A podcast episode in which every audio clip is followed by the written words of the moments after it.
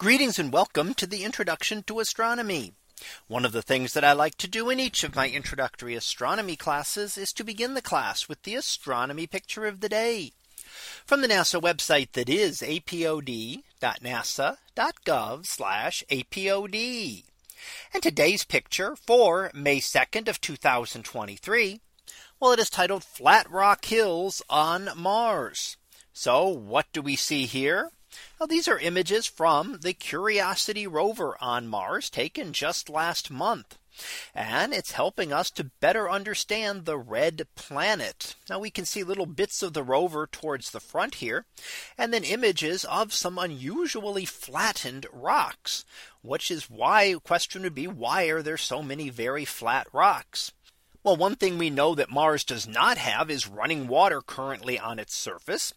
But we do know that Mars has wind and very high winds that are very good at picking up dust grains from the ground. And in fact, Mars can have planet wide dust storms, not just covering a small portion, but covering the entire surface. And as those those that wind blows around and brings that material, of course, those particles then brush against the rocks.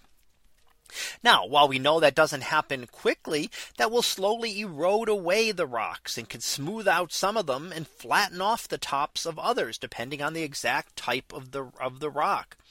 So it's essentially acting like a big piece of sandpaper.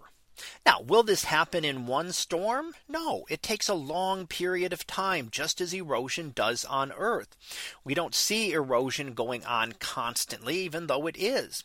But if you slowly wear away a couple small layers of the rock with each dust storm, then over many millions of years, you can easily flatten out the rocks in ways that you would not otherwise see if they did not have this process.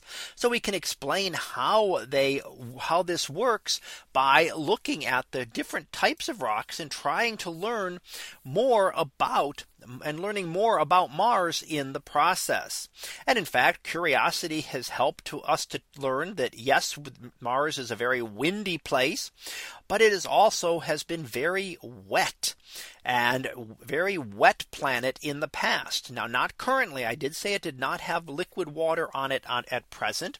It does have frozen water ice Uh, in the below the soil and in the polar caps, but it does not have any water presently. However, in the past it did.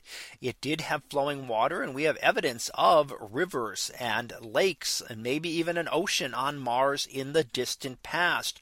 And we're talking many billions of years ago. So Curiosity was able to do this to study this and actually carefully has to very carefully navigate all of these stones so that it does not end up flipping itself or getting itself trapped within the rocks since there would be no way to get it out.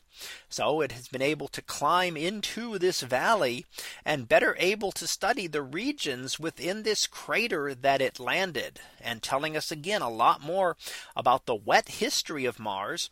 And here we see those unusually flat rocks telling us about the windy history of Mars as well. So that was our picture of the day for May 2nd of 2023. It was titled Flat Rock Hills on Mars. We'll be back again tomorrow for the next picture. So until then, have a great day, everyone, and I will see you in class.